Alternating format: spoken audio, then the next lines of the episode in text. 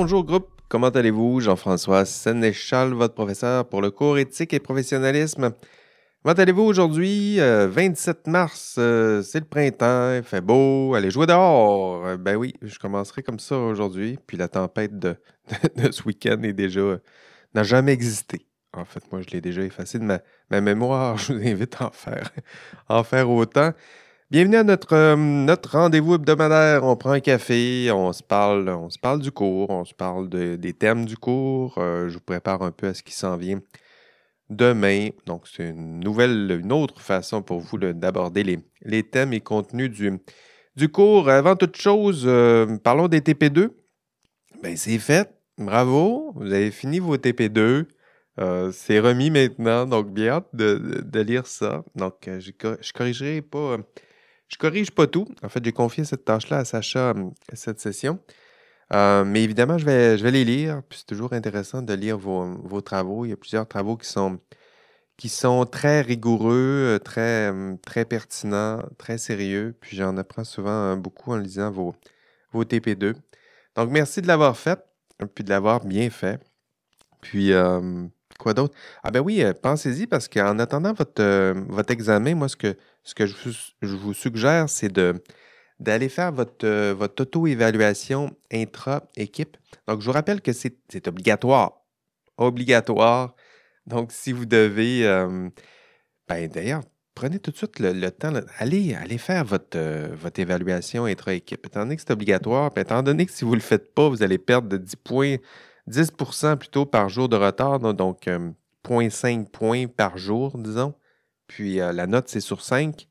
Donc, c'est pas trop long que, c'est perdu, là, ces cinq points-là. Donc, appuyez sur pause, là, puis allez faire tout de suite votre, euh, votre évaluation intra-équipe. Bon, c'est fait. Bravo. Euh, ce sera au moins ça de, de fait. Sinon, ben, si vous ne l'avez pas fait, ben, votre échéance, c'est mardi, la semaine prochaine, donc 4 avril, 23h59. Je vais vous faire un dernier appel le mardi euh, pendant le cours, mais sinon, ben, les points seront, perdus. Donc, faites ça rapidement s'il vous plaît. Euh, autre date importante, ben, l'examen. Ah, ça aussi, ça s'en vient. Ça, c'est dans 14 jours. Donc, euh, deux fins de semaine. Si vous étudiez seulement le samedi matin, il vous reste deux samedis matins pour étudier votre cours éthique et professionnalisme. Donc, ce sera le 11 avril, l'examen, de 18h30 à 21h. En fait, c'est deux heures, mais je me garde toujours une petite, une petite euh, période tampon pour, euh, pour me permettre de, vous, expliquer tout ça, de gérer les, potentiels euh, retards ou imprévus. Donc, 18h30 à 21h, ce sera le 11 avril. Ça se fait en classe, pas de notes de cours, un examen très, très classique. Puis, mes conseils d'études, c'est toujours les, mêmes. Prenez chaque objectif de module. Puis, demandez-vous Hum, si j'étais le prof, euh, qu'est-ce que je ferais avec cet objectif-là? Quel genre de questions je poserais à l'examen pour vérifier que mes étudiants ont atteint euh, les objectifs? Puis si vous répondez, euh, si vous, regardez les objectifs, puis vous vous dites, ah, ça, je serais capable de répondre à une question qui, qui cible cet objectif-là, hum, ben vous êtes prêt pour votre examen. Donc, prenez chacun des objectifs, puis posez-vous cette question-là. Puis si vous dites euh, ben non, je ne sais même pas de quoi il parle dans cet objectif-là, ben c'est ça. c'est exactement ça que vous devez étudier euh, pendant vos, deux prochains week-ends. OK, cette semaine, un gros thème cette semaine, science et société. Donc les deux, ces deux gros blocs, on essaie de, de voir les, les interstices ou les liens qui s'articulent entre la science et la société. Euh, c'est le module peut-être le plus philo-socio des sciences de votre cours euh, éthique et professionnalisme. Donc, euh, ça, il y a de la réflexion, il y a de la philo, il y a de la socio. si vous n'êtes pas familier avec ces, ces, approches-là, ben, ce sera peut-être le cours où là, on, s'aventure dans, un terrain peut-être plus moins bien maîtrisé pour vous. Donc, c'est peut-être le temps de fermer vos autres distractions euh, pendant ce podcast, d'ailleurs. Donc, si vous m'écoutez en marchant, si vous faites la vaisselle, c'est parfait. Euh, vous allez pouvoir vous concentrer sur, euh, sur votre prof. Mais si vous avez Euh, trois écrans d'ouvert, puis vous regardez des TikTok en même temps. Euh, non, ça, je vous, invite à, vous, allez, vous, allez me perdre. Dans cinq minutes, vous allez me perdre. Vous pouvez l'essayer, là. Mais dans cinq minutes, vous allez me perdre parce que c'est assez euh, réflexif, introspectif, ce, que, ce que je vous demande de, de, faire, de suivre aujourd'hui. Donc, c'est le moment pour vous, peut-être, vous, vous grattez le menton, puis vous, vous adoptez votre, euh, votre posture du penseur de, de Rodin, puis vous m'écoutez patiemment, puis vous réfléchissez avec moi, sinon vous m'accompagnez dans mes, euh, mes, réflexions. Donc, grosses questions qui sont abordées dans ce, ce cours, puis tiens, je vous les, je vous les pose déjà pour, pour mettre votre propre esprit euh, en marche. C'est quoi le rôle social des professionnels en sciences et génie? Pourquoi diantre votre prof vous parle de rôle social dans un cours euh, d'éthique en sciences et génie? Est-ce que vous avez une influence sur la société? Aurez-vous une influence sur la société? Est-ce que c'est votre rôle de vous prononcer sur euh, la pertinence sociale de certains euh, projets techniques? Pensons au troisième lien, au tramway, euh, aux intentions sociales de, Twitter, euh, ce genre de thème-là, est-ce que ça vous intéresse? Est-ce que euh, c'est votre rôle de vous prononcer sur la pertinence sociale de tout ça, de certains projets? Est-ce que vous pouvez vous contenter de confier à d'autres cette responsabilité-là de, de s'occuper justement des enjeux sociaux et moraux des, des technologies? Est-ce que vous, c'est seulement votre tâche, c'est seulement d'appliquer la technologie, de vous mettre au service de la science et de la technologie? Ou est-ce que vous pouvez en faire un peu plus? Est-ce que vous devez en faire un peu plus? Ou est-ce que vous pouvez vous contenter de laisser à d'autres la tâche de réfléchir à tout ça? Puis, écoutez-vous encore?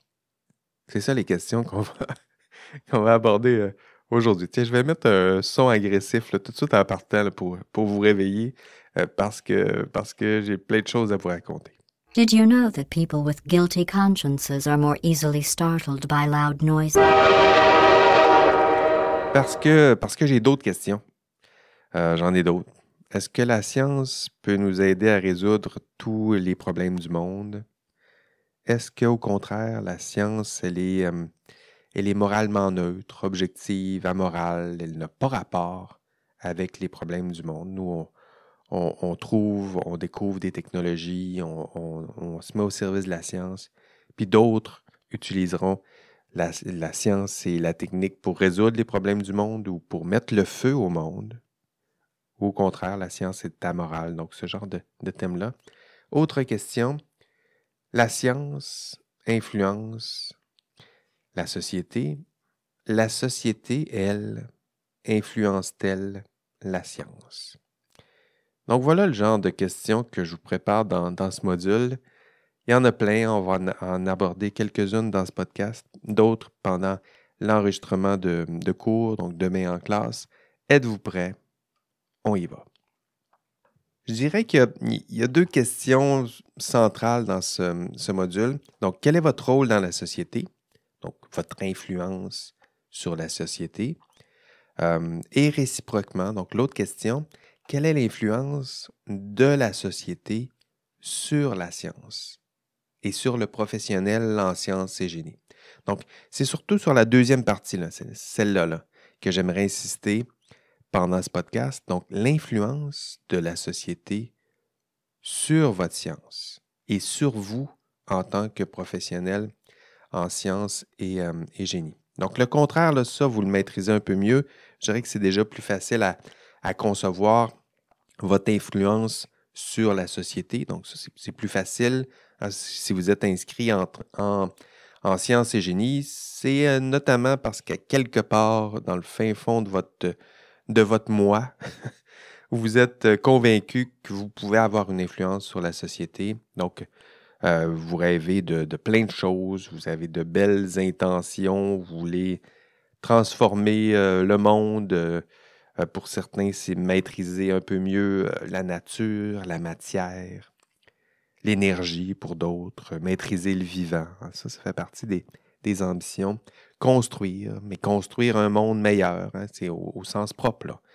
J'imagine, baliser notre monde, faire du sens, participer à une certaine forme de, paix sociale. On va y revenir sur ces, ces idéaux-là qui sont associés hein, aux sciences et au génie. Mais je dirais que si vous êtes là, si vous m'écoutez dans ce cours, si vous vous êtes inscrit dans un programme de sciences et génie, c'est déjà que, que ça fait du sens pour vous euh, parce que vous croyez que cette science et ce génie peut contribuer au, bien commun hein, d'une certaine euh, façon. Il y a plusieurs projets qui, qui ont euh, démontré ça. Je dirais que le succès de la, dernière vaccination là, fait partie des exemples de, de contribution sociale notoire. Voilà une, science, voilà comment la science et la technique ont encore une fois démontré sa, pertinence, comment elle pouvait participer euh, au bien commun. Donc ça, vous avez, absolument, les étudiants en sciences et génie ont déjà intégré ce, ce premier mouvement. Mais la deuxième partie, elle, elle est plus difficile. Comment que la société, elle, influence la science? Comment que la société, elle, influence déjà votre conception de la science et du génie, influence déjà comment vous comptez exercer votre rôle en science et génie. Donc, avant d'aller plus loin, il euh, faudrait déjà s'attaquer à, un des plus, une, distinction importante, c'est-à-dire la distinction entre science et recherche scientifique. Cette distinction-là, elle, est importante si vous voulez comprendre comment que la société finit par influencer la science. Il faut faire cette distinction-là entre la science et la recherche. Je le ferai en classe, mais je me permets déjà de vous, vous expliquer quelques-uns de ces, de ces concepts. Donc, distinguer la science, dont le contenu de la science se veut justement couper de la société, et la recherche en science, dont le contenu est systématiquement influencé par la société dans laquelle elle s'exerce. Donc, commençons par la, science. Euh, la science, euh, ben, le scientifique, hein, ça, c'est le personnage central de cette, de cette science. Euh, c'est celui que vous allez voir à, découverte, Charles Tisser, c'est Martin Carly. Connaissez-vous Martin Carly? On le voit dans des émissions scientifiques. Donc, ce genre de personnage-là incarne la science. Hein. Pour lui, euh, la science, elle est certaine, objective, peu changeante. Elle est apolitique. Hein. Ce pas ces personnages-là qui vont vous parler de politique ou des liens entre la science et la, le politique ou des liens entre science et société. Hein, son seul but, euh, son objectif social, son rôle, pensez à Martin Carly, son rôle, c'est de vous communiquer, de vous instruire euh, des vérités et faits scientifiques. Hein. Il vulgarise. C'est ce qu'on tente de faire, c'est-à-dire faire passer le savoir. Donc un savoir qui est complexe, qui, est vivant, qui est changeant, mais on le fait passer à quelque chose de plus simple, plus stable, euh, plus facilement enseignable d'ailleurs, parce qu'il est plus simple et plus, plus stable. Donc c'est cette conception de la, de la science que vous allez vous aussi retrouver dans vos textbooks préférés. Prenez n'importe quel gros textbook, là, 400 dollars. en chimie, en physique, en génie, je ne sais pas combien vous en avez acheté, là, mais c'est justement cette conception-là de la science qui est, qui est dans ces ouvrages. Euh, c'est sûr que vous, si vous consultez ces ouvrages, la, la connaissance vous semblera apolitique, asociale, mais faites attention, c'est un leurre.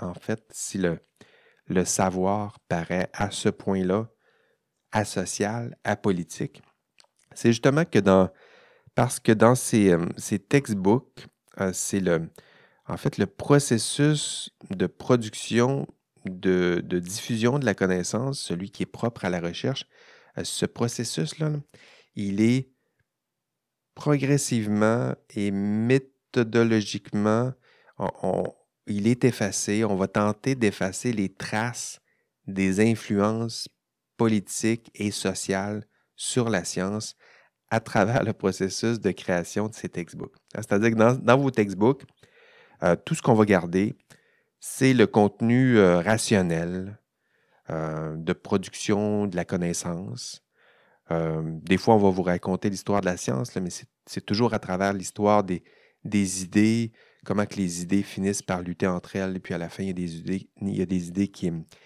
qui réussissent à, survivre dans ce processus-là. Mais, mais, mais, faites attention parce que le vrai processus de production de la, de la connaissance, celui qui est propre à, à la recherche, lui, il n'est pas totalement rationnel. Lui, il n'est pas totalement pur et objectif. C'est beaucoup plus compliqué et il y a des liens avec la société. J'y arriverai un peu plus tard. D'ailleurs, la science, même dans vos textbooks, euh, je vais vous le démontrer un peu plus tard, ne, réussit pas parfaitement à effacer les traces de la société. Hein. On va tenter d'effacer des traces la société, du politique, peut-être des influences politiques sur la constitution de, la science dans ces textbooks, mais on n'y arrivera pas, on n'y arrivera jamais parfaitement. Puis je vous donnerai quelques exemples un peu plus, plus tard. Donc le scientifique, hein, le Martin Carly, euh, lui, euh, il n'existe pas vraiment. Hein, c'est une construction sociale. Il n'existe que dans notre tête, c'est un personnage. D'ailleurs, Martin Carly, voyez-le comme un personnage. Il est une construction sociale. Il est là dans nos têtes pour incarner cette idée-là que la science, elle est objective, froide, elle est, euh, associée à la, vulgarisation. D'ailleurs, si je vous demandais de dessiner un scientifique, hein, d'ailleurs, c'est ce que j'ai fait avec vous au dernier mini-test juste avant de partir en classe, je vous ai dit, dessinez-moi un scientifique. Puis, j'ai bien, bien hâte de vous montrer ces, beaux dessins-là.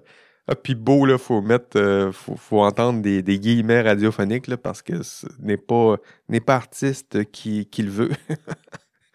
donc, euh, le test en question, c'est formaté, donc c'est un vieux test, ça s'appelle le DAST test. DAST pour Draw a Scientist Test. Donc, euh, l'idée, c'est qu'on demande à peu près à n'importe qui de dessiner des scientifiques. Puis les dessins sont à peu près toujours les mêmes. Euh, puis pire, je dirais, plus on se rapproche de l'université, plus ils sont semblables, plus euh, on se rapproche de votre université ou de, je dirais, de votre bac, disons, plus on se rapproche, plus on demande à ces personnes-là de dessiner des scientifiques, plus leur dessin ressemble à Martin Carly. Donc, désolé de, de vous le rappeler, euh, cette réalité de la science, euh, vous l'avez tranquillement, elle s'est incarnée à travers des personnages, mais vous l'avez intégrée.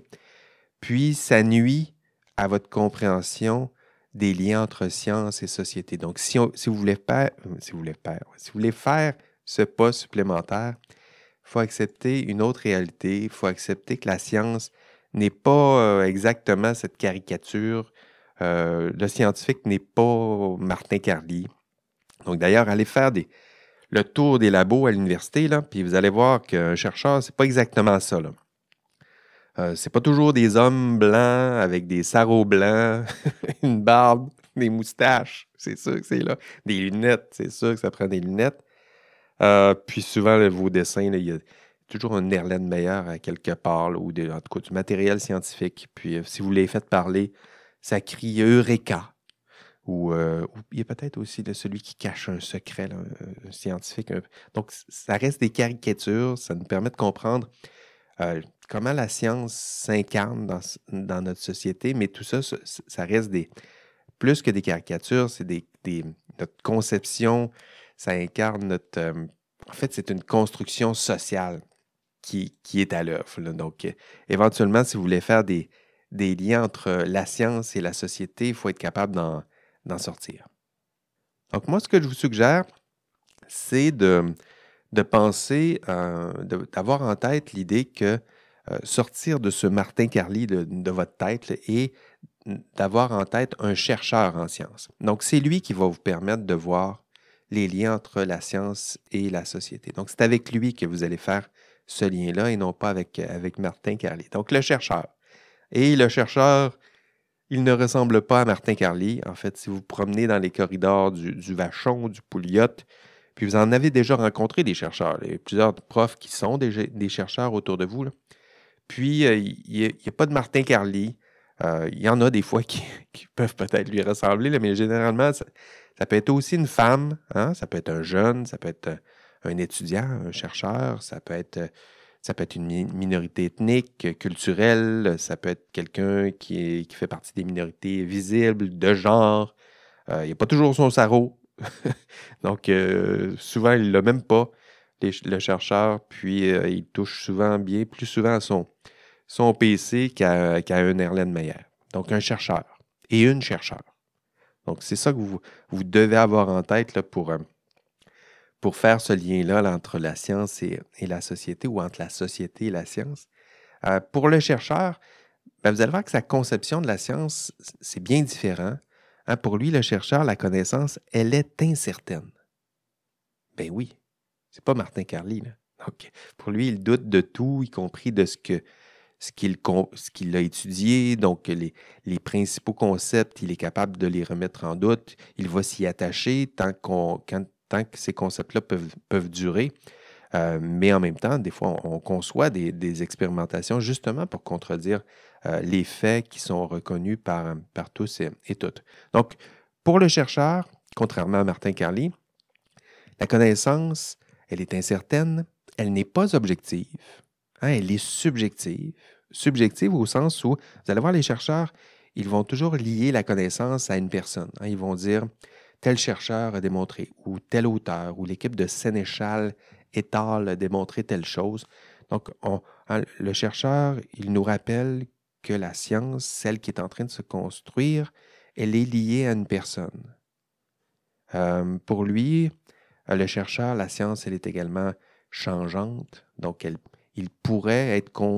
C'est concevable dans la tête d'un chercheur que la science pourrait changer, euh, que les principaux euh, théorèmes pourraient être remplacés par d'autres plus fiables, euh, plus vrais, les, leurs souvent. C'est comme ça qu'on essaie de faire nos, démonstrations. pour lui, le chercheur, toujours, hein, ses activités de recherche ne sont pas coupées de la société. Au contraire, elles sont intensément liées aux politiques, aux enjeux sociaux. D'ailleurs, les, chercheurs, quand ils rédigent leurs demandes euh, de, subventions, souvent, ils vont cibler des enjeux sociaux, des besoins sociaux importants, puis vont tenter de démontrer comment leurs recherches peuvent contribuer à tout ça. Euh, d'ailleurs, les chercheurs lisent les budgets politiques, donc ils vont tenter d'aligner leurs intérêts de recherche avec les thèmes qui sont promus et financés. Hein, puis ça, ça peut changer, vous allez voir, selon les époques. Ce pas toujours les mêmes champs du savoir qui sont, euh, qui sont financés ou lourdement euh, euh, financés. Pensez en, ce moment, c'est, l'intelligence artificielle.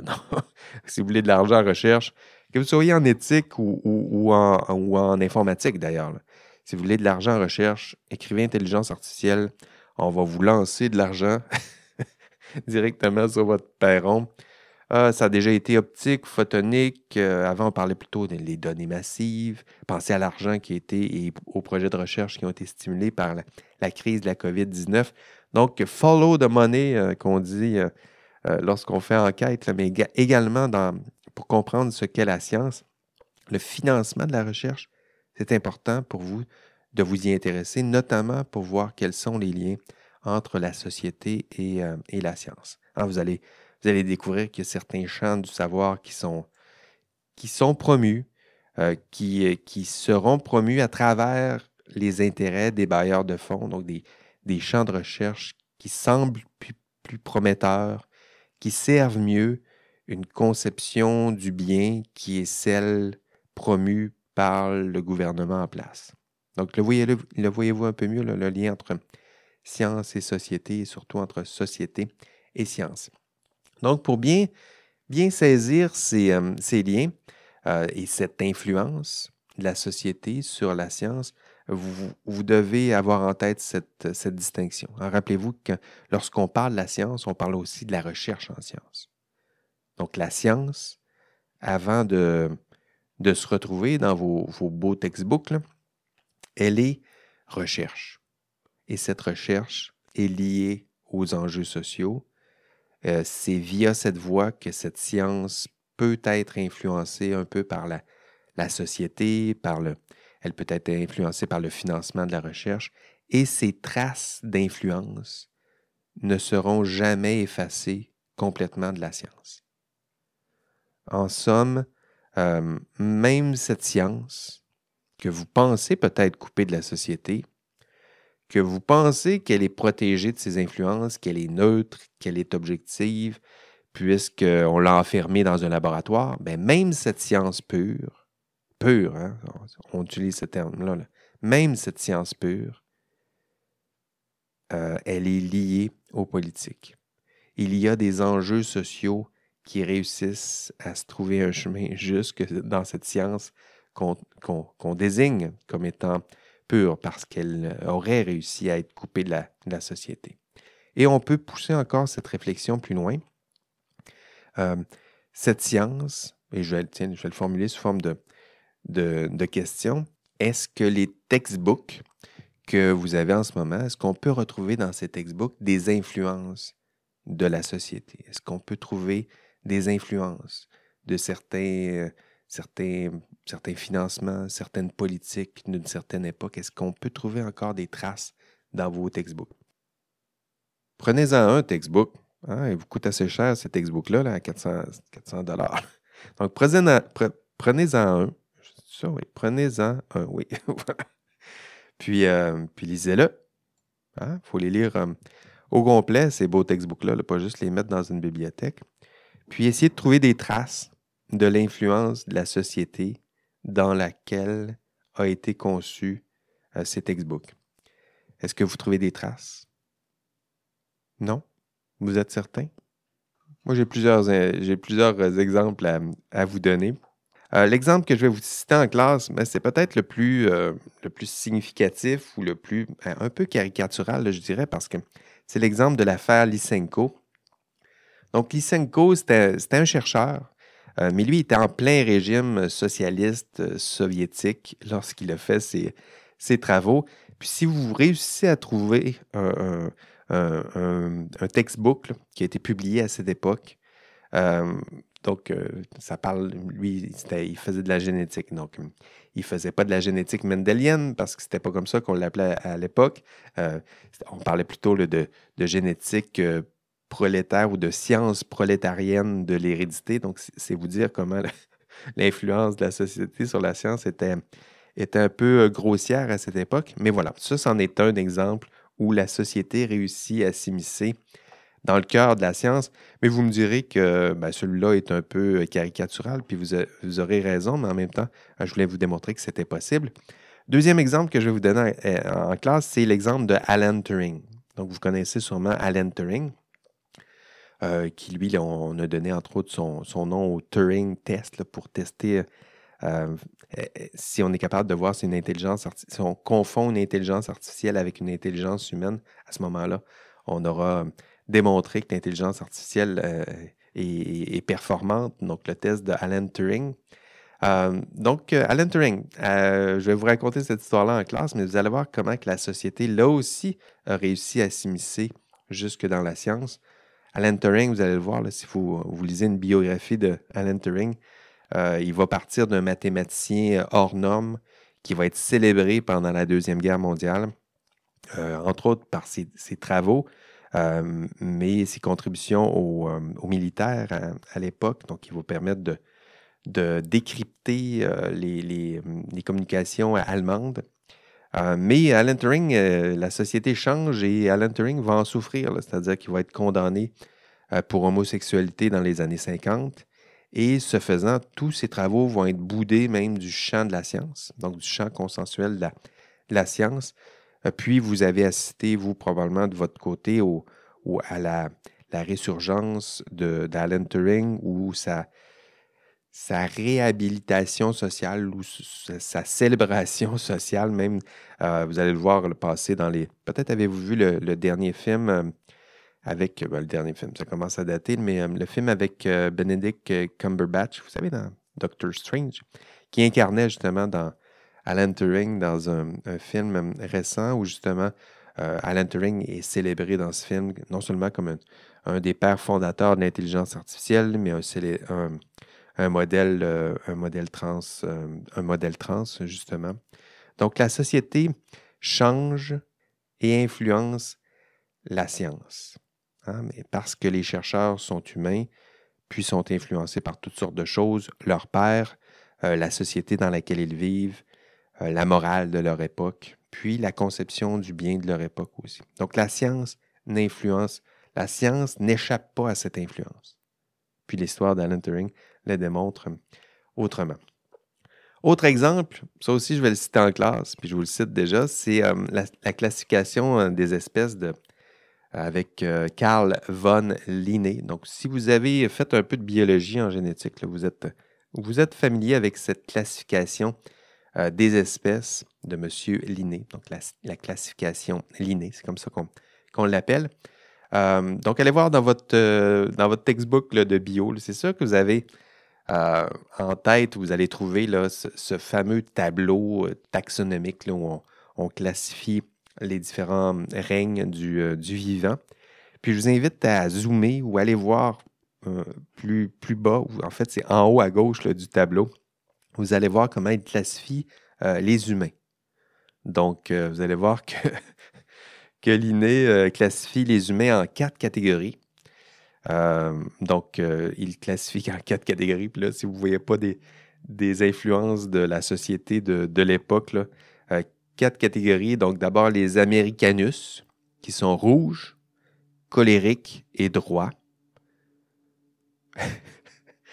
Euh, les Européus, qui sont évidemment blancs, euh, sanguins, mais musculaires. Il euh, faut voir, ça dépend des Européus qui vous entourent. Asiaticus, donc qui sont jaunes pâles, qui sont mélancoliques et rigides. Rigides. Hein, ça s'incarne, ces, stéréotypes-là. Et dernière catégorie, les affaires, A-F-E-R, qui sont noirs, flegmatique et décontracté. On dirait une description maladroite euh, de Barack Obama. Euh, puis ça, c'est pas votre vieil oncle la moustache qui vous dit ça dans un party de, Noël. Donc euh, non, lui, c'est le ce qui vous dit ça, celui qui vous dit ça, c'est le père de la biologie moderne. Donc Carl von Linné. Le but c'est pas c'est pas de déprécier euh, ses, travaux. Bien au contraire, il a marqué la, science avec cette classification. Puis il y a beaucoup de classifications de, de, constats qu'il fait là-dedans qui sont vraiment utiles et encore pertinents. Mais en même temps, ce que je voulais vous démontrer, c'est que la société influence un peu comment on conçoit la science, comment on construit la science à cette époque. Et euh, vous en voulez d'autres exemples? Bien, j'en ai plein.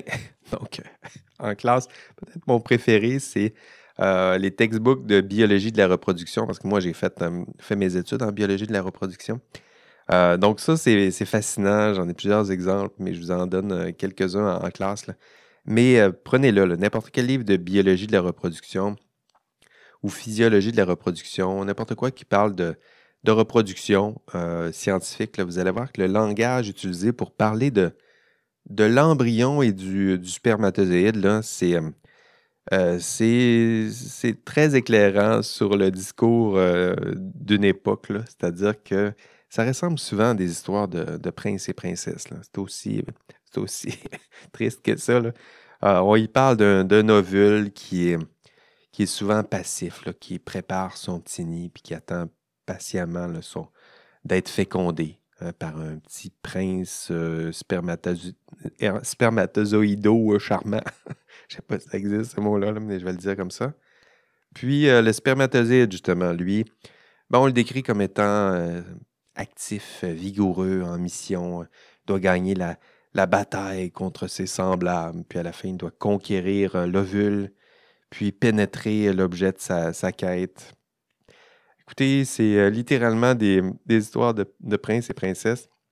Donc, voilà, ça aussi, ça reflète la, société d'une époque. L'ovule, euh, il est là, il est seul, il faut en prendre soin. Puis vous voyez notre conception de, des relations hommes-femmes, ben, même d'une époque. Écoutez, j'ai des citations en, classe où le chercheur dit Chaque ovule perdu est un gâchis. Donc, euh, accusant presque les femmes d'avoir des, règles. Puis plus tard, le même chercheur dit euh, Les spermatozoïdes sont là et sont courageux, mais jamais ils parlent de, gâchis. Puis, euh, puis du gâchis, messieurs, en, voulez-vous, du gâchis de spermatozoïdes? Donc, euh, ben oui, j'ai dit ça. Donc, euh, j'espère que vous êtes réveillés maintenant, que vous m'écoutez un peu plus attentivement. Mais du gâchis, en, voulez-vous, messieurs? En voilà. Donc, mais jamais on parle de, gâchis. Mais on parle de gâchis d'ovule. Hein. Chaque mois, un ovule est gâché. Donc, du calme. Du calme, messieurs, ce, sont, ce ne sont que des gamètes. Hein?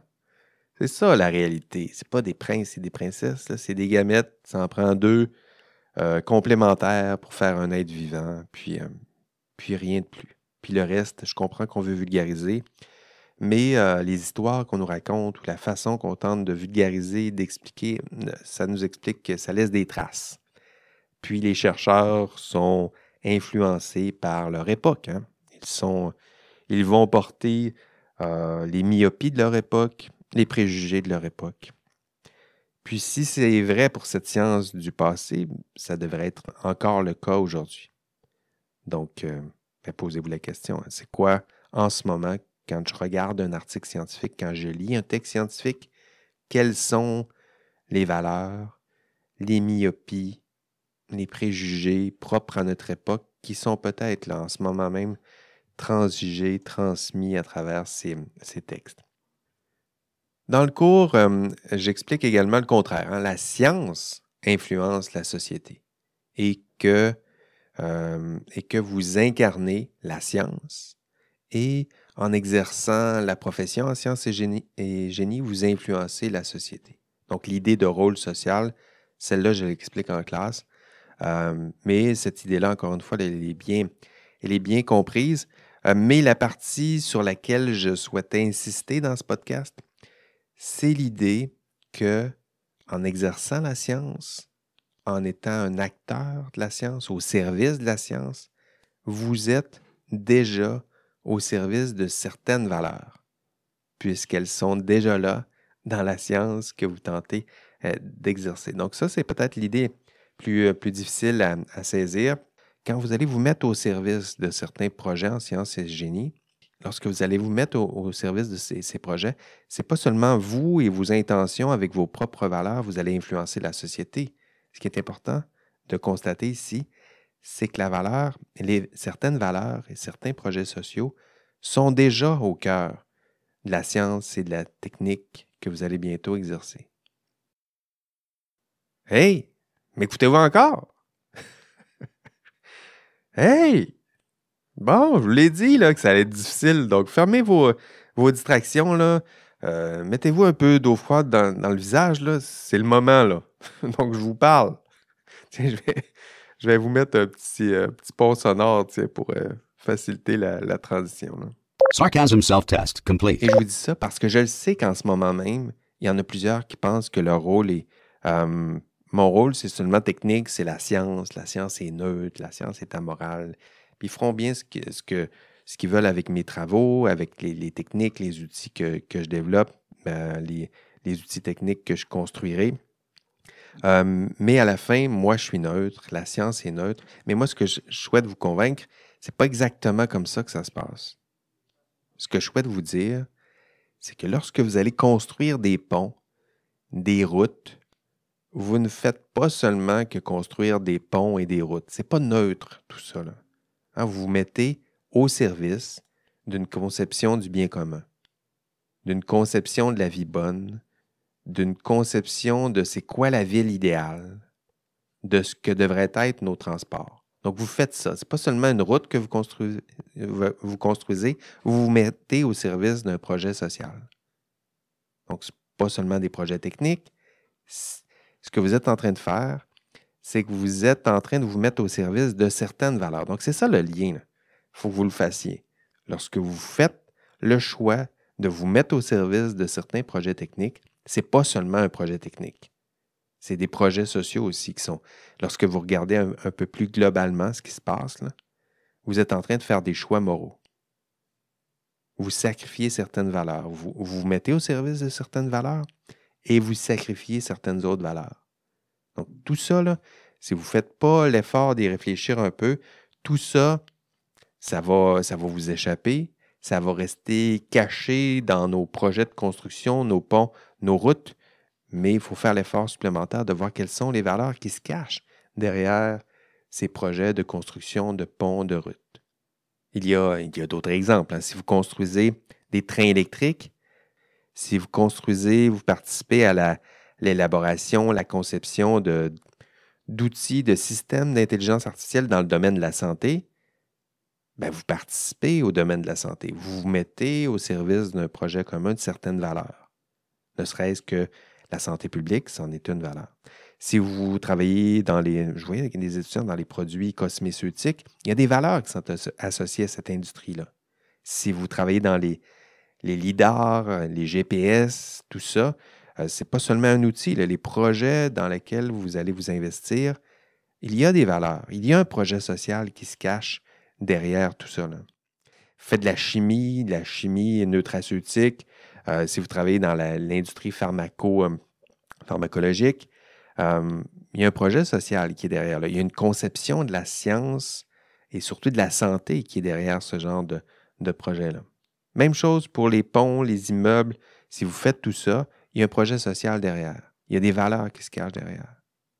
Ce ne sont pas seulement des, des gestes techniques amoraux neutres. Vous vous mettez au service. Puis lorsque vous choisissez de vous mettre au service, lorsque vous choisissez un domaine, lorsque vous choisissez un employeur, vous décidez de vous mettre au service. Hein? Vous allez vous mettre au service de qui maintenant? De quoi? Cette belle petite tête que vos parents aiment bien, là. Euh, vous êtes intelligent, vos proches vous aiment tant. Vous allez vous mettre au service. Vous allez choisir un employeur, surtout en ce moment, dans le contexte économique, là, vous, vous avez un levier important. Donc, on manque, euh, on manque euh, de main-d'œuvre.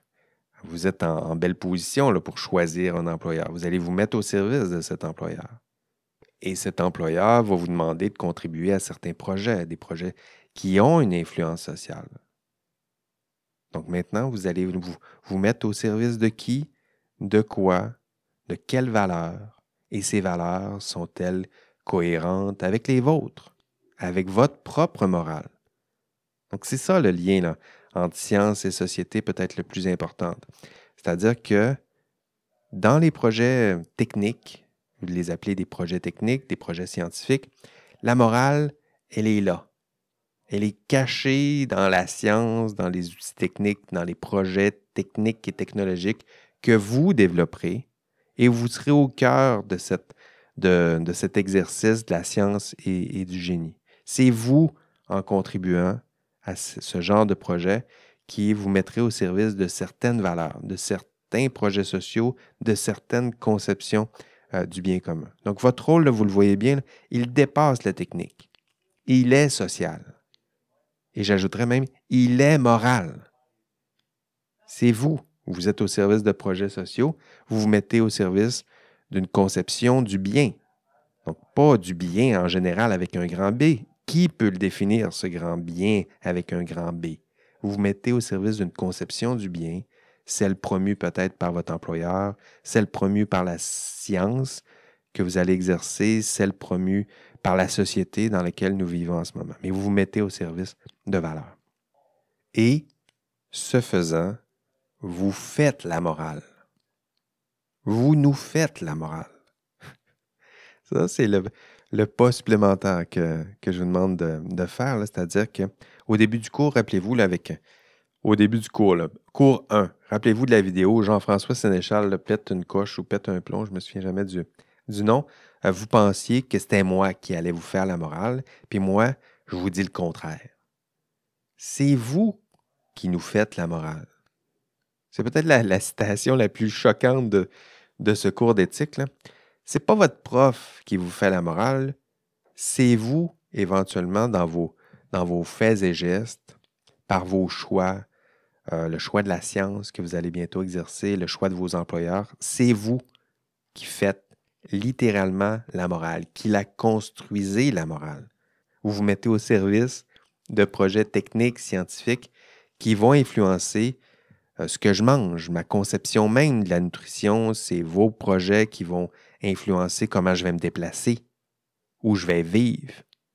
dans quel type d'environnement, dans quel type de ville, quel devrait être mon rapport avec la santé, avec euh, la nature, avec la vie, avec l'environnement. Donc ça, vous le faites. Vous influencez le monde, puis vous construisez la morale. À penser, à penser à des inventions euh, récentes ou des technologies euh, modernes. L'invention de l'automobile, de l'avion, de la vaccination, pour vous, de l'Internet, des cellulaires, puis regardez comment tout ça, des applications en intelligence artificielle, pensez à ChatGPT en ce moment, puis regardez comment ces technologies-là influencent ce que nous sommes, influencent nos rapports sociaux, influencent la société. Donc, ce n'est pas seulement des, des outils techniques, ils ne sont pas neutres moralement, ils ont une influence sociale, ils influencent ce que nous sommes, nos interactions, puis ils nous, ils nous prescrivent d'une certaine façon c'est quoi leur conception euh, du bien euh, d'un monde idéal. Hein, les, réseaux sociaux, c'est un peu ça. Idéalement, on nous dit qu'on devrait être constamment en interaction les uns avec les autres. On nous dit qu'on devrait être privé de certains types de relations avec des personnes qui ont des opinions contraires, euh, qui ont une conception du bien qui est différente de la nôtre, puis tranquillement, on nous, isole. Donc, ils ont une conception du, bien commun. Peut-être qu'elle n'est pas formulée, peut-être qu'elle n'est pas explicitée, mais elle est là. Puis elle influence ce que nous sommes, euh, ce, que, ce que nous faisons, notre conception même de la, société dans laquelle on, vit. Donc, faites attention, la science, euh, la technologie, euh, votre, votre, votre profession, en vous mettant au service de la science, de la technologie, de certains projets scientifiques et technologiques, vous vous mettez au service de valeurs. Puis peut-être à votre insu. Puis je pense que la réflexion aujourd'hui, c'est peut-être un peu de, sortir de, de, cette, de cette ignorance. Vous vous mettez au service de certaines valeurs, d'une certaine conception du bien commun, de certaines visions du monde. Puis il est temps pour vous de reconnaître ça Hein, de reconnaître qu'en vous mettant au service, vous vous mettez au service de ces valeurs. Puis il est temps pour vous de voir si ces valeurs correspondent aux vôtres, de votre conception du monde, de votre conception de la société, de votre conception de l'humanité même. Puis des assumer aussi. Vous allez choisir un employeur, des projets euh, technologiques. Euh, quelles sont les valeurs? Est-ce que ça correspond à ce que je suis, à ce que je souhaite euh, devenir, à la société? dans laquelle je souhaite grandir et voir mes, enfants et, mes descendants grandir?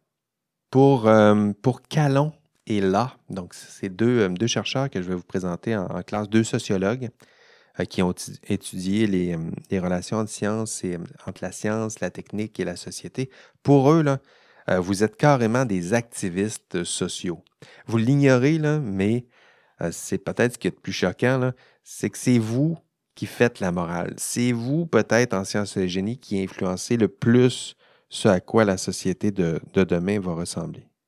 Donc, la seule différence entre, euh, un activiste social, prenons Greta Thunberg, donc la seule différence entre Greta Thunberg et vous, c'est que vous ignorez à quel point vous allez influencer le monde dans lequel moi je vais bientôt vivre ou vous, vous allez bientôt euh, vivre. Euh, vous ignorez peut-être à quel point la science, le génie, comment tout ça est chargé de valeur, comment vous, euh, tout ça, en vous mettant au service de certains projets sociaux, comment vous influencez euh, la conception du, bien commun. Donc, Greta Thunberg, c'est explicite. Elle le sait quel type de société, dans quel type de société elle veut vivre, puis elle en fait la promotion de plusieurs façons. Mais vous, vous allez vous permettre, vous mettre au service de certains projets techniques, technologiques, puis vous vous dites, c'est neutre, il n'y a pas d'influence sur la société, mais faites l'exercice, poussez plus loin. Je vais me mettre au service d'un projet technique, j'ai une conception, je me suis imaginé travailler dans quelques années dans certains projets qui me passionnent, comment ces projets-là euh, vont transformer la société? Que ferez-vous pour influencer et transformer la société de demain? Donc, vous avez une influence. Vous pouvez transformer la société si vous ne décidez pas activement et explicitement de le faire, en vous mettant au service de la science, de la technologie, vous le ferez de toute façon. Peut-être à votre insu.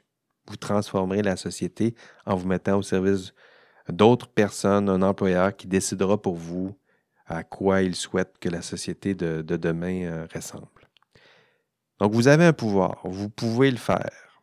Hein. Donc, vous avez la responsabilité, évidemment, qui, qui, accompagne ce pouvoir, mais vous pouvez influencer la société de, demain. Donc, vous, il s'agit de faire le pas supplémentaire, de, dépasser cet inconscient-là. Vous vous mettez au service de certaines valeurs, à votre insu peut-être. L'important, c'est de reconnecter avec cette prise de conscience-là. Non, non, c'est sérieux ce que je fais là. J'ai choisi un emploi, j'ai choisi un champ de la science et de la connaissance, et ce faisant, je vais transformer la société. Donc, à quoi je souhaite que ça ressemble? Quelles valeurs je souhaite défendre à travers ce genre de projet-là? Et ces valeurs-là, les valeurs, est-ce qu'elles correspondent aux miennes, à ce que je souhaite devenir? et non pas me mettre au service aveuglément d'un employeur qui, euh, décidera peut-être pour moi à quoi la société de demain doit, ressembler. Donc voilà, c'était ma, ma, présentation euh, d'aujourd'hui. Euh, il, y a plusieurs, il y a plusieurs concepts que j'ai abordés pendant ma, présentation. L'idée de déterminisme technologique, vous allez voir dans les objectifs de, module, il y en a quatre. Dans le premier objectif, je parle de déterminisme technologique et de neutralité morale de la science. Donc, je les ai utilisés les deux, les deux conceptions dans, ma présentation d'aujourd'hui.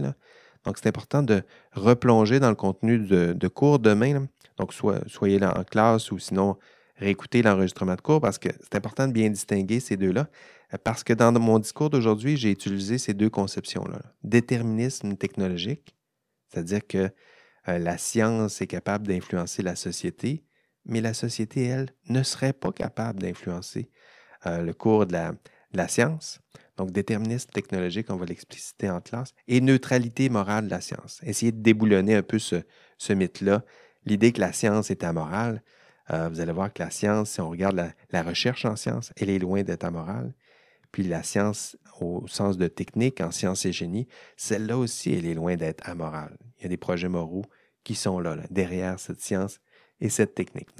Venez en classe demain pour distinguer tout ça. En classe aussi, deuxième objectif, euh, énoncer les principaux arguments permettant de déconstruire les mythes que sont le déterminisme technologique et la neutralité morale. Il y a quelques arguments que j'ai mobilisés dans cette présentation et euh, ben, je vous réexpliquerai ça, tout ça demain en classe.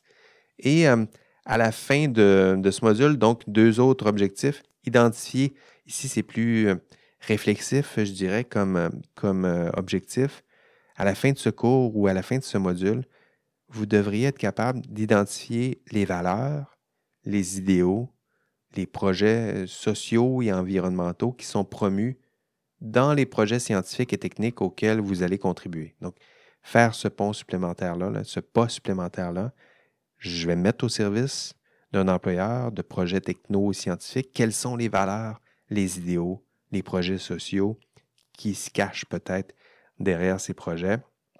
Puis dernier objectif, reconnaître les conséquences sociales euh, découlant plutôt de l'activité du, professionnel. Donc, essayer de, de pour vous d'identifier quelles sont les conséquences sociales de mon rôle. Donc, j'exercerai un rôle, je me mettrai au service d'un employeur, qui lui me demandera de participer à certains projets techniques et scientifiques. Et ce faisant, ma participation aura des conséquences sociales, certaines positives, certaines négatives. Donc pour vous, c'est important de déjà commencer à réfléchir et à articuler ce genre d'idées. D'ailleurs, je vous ai préparé plusieurs euh, forums pour, euh, pour vous exercer en cette euh, matière. Voilà, c'est tout pour, cette semaine. Bravo! Hey, c'était notre premier premier philo. C'était le temps un peu de faire philo sociaux des, sciences. On fera exactement ça aussi demain. Donc, euh, bien hâte de vous, euh, rencontrer demain, de vous revoir. Sinon, on se revoit, on se redonne rendez-vous la semaine prochaine pour un dernier module. Donc, dernier podcast aussi, dernier rendez-vous ensemble, dernier café ensemble pour préparer cet ultime rendez-vous en classe. Puis on va examiner. La semaine prochaine, on va voir les, je dirais, euh, les grandeurs et misères du système professionnel. Euh, j'ai tenté de, en classe de vous démontrer pourquoi un système professionnel est pertinent, important, euh, comment il s'est transformé au cours de, des 100 dernières années, je dirais. Donc, demain, on va défendre, essayer de consigner quelles sont les forces de ce système, pas demain, la semaine prochaine. Donc, consigner les forces de ce système, mais aussi trouver les, critiques, peut-être les, failles de ce système. On ne peut pas vous laisser aller sans une critique un peu plus euh, sévère du, système professionnel de façon à vous donner une belle, une belle tête qui voit, qui est capable d'articuler les deux côtés euh, d'une médaille. Hein. Il n'y a pas de médaille assez mince pour ne pas avoir euh, deux côtés. Donc, je vous réserve ça la semaine prochaine. Sinon, on se dit oui à la semaine prochaine, sinon demain en classe. D'ici là, prenez soin de vous. Allez, bye bye. L'indice cette semaine, l'indice cette semaine, c'est Bruno Latour, la vie de laboratoire. Donc, Bruno Latour, la vie de laboratoire. Fin de l'indice. Et qui est Bruno Latour? Ben, c'est l'auteur, sur, euh, je vais le citer en classe, mais c'est un, auteur important sur lequel je me suis, euh, euh, appuyé pour vous démontrer la, distinction entre le scientifique et le chercheur. Donc, je ne pense pas que je l'ai mentionné pendant ce podcast. Euh, mais ça me semblait nécessaire au moins de vous le, citer dans les indices euh, de la semaine. Donc, Bruno Latour, La vie de laboratoire. Allez lire ça d'ailleurs. Bye bye.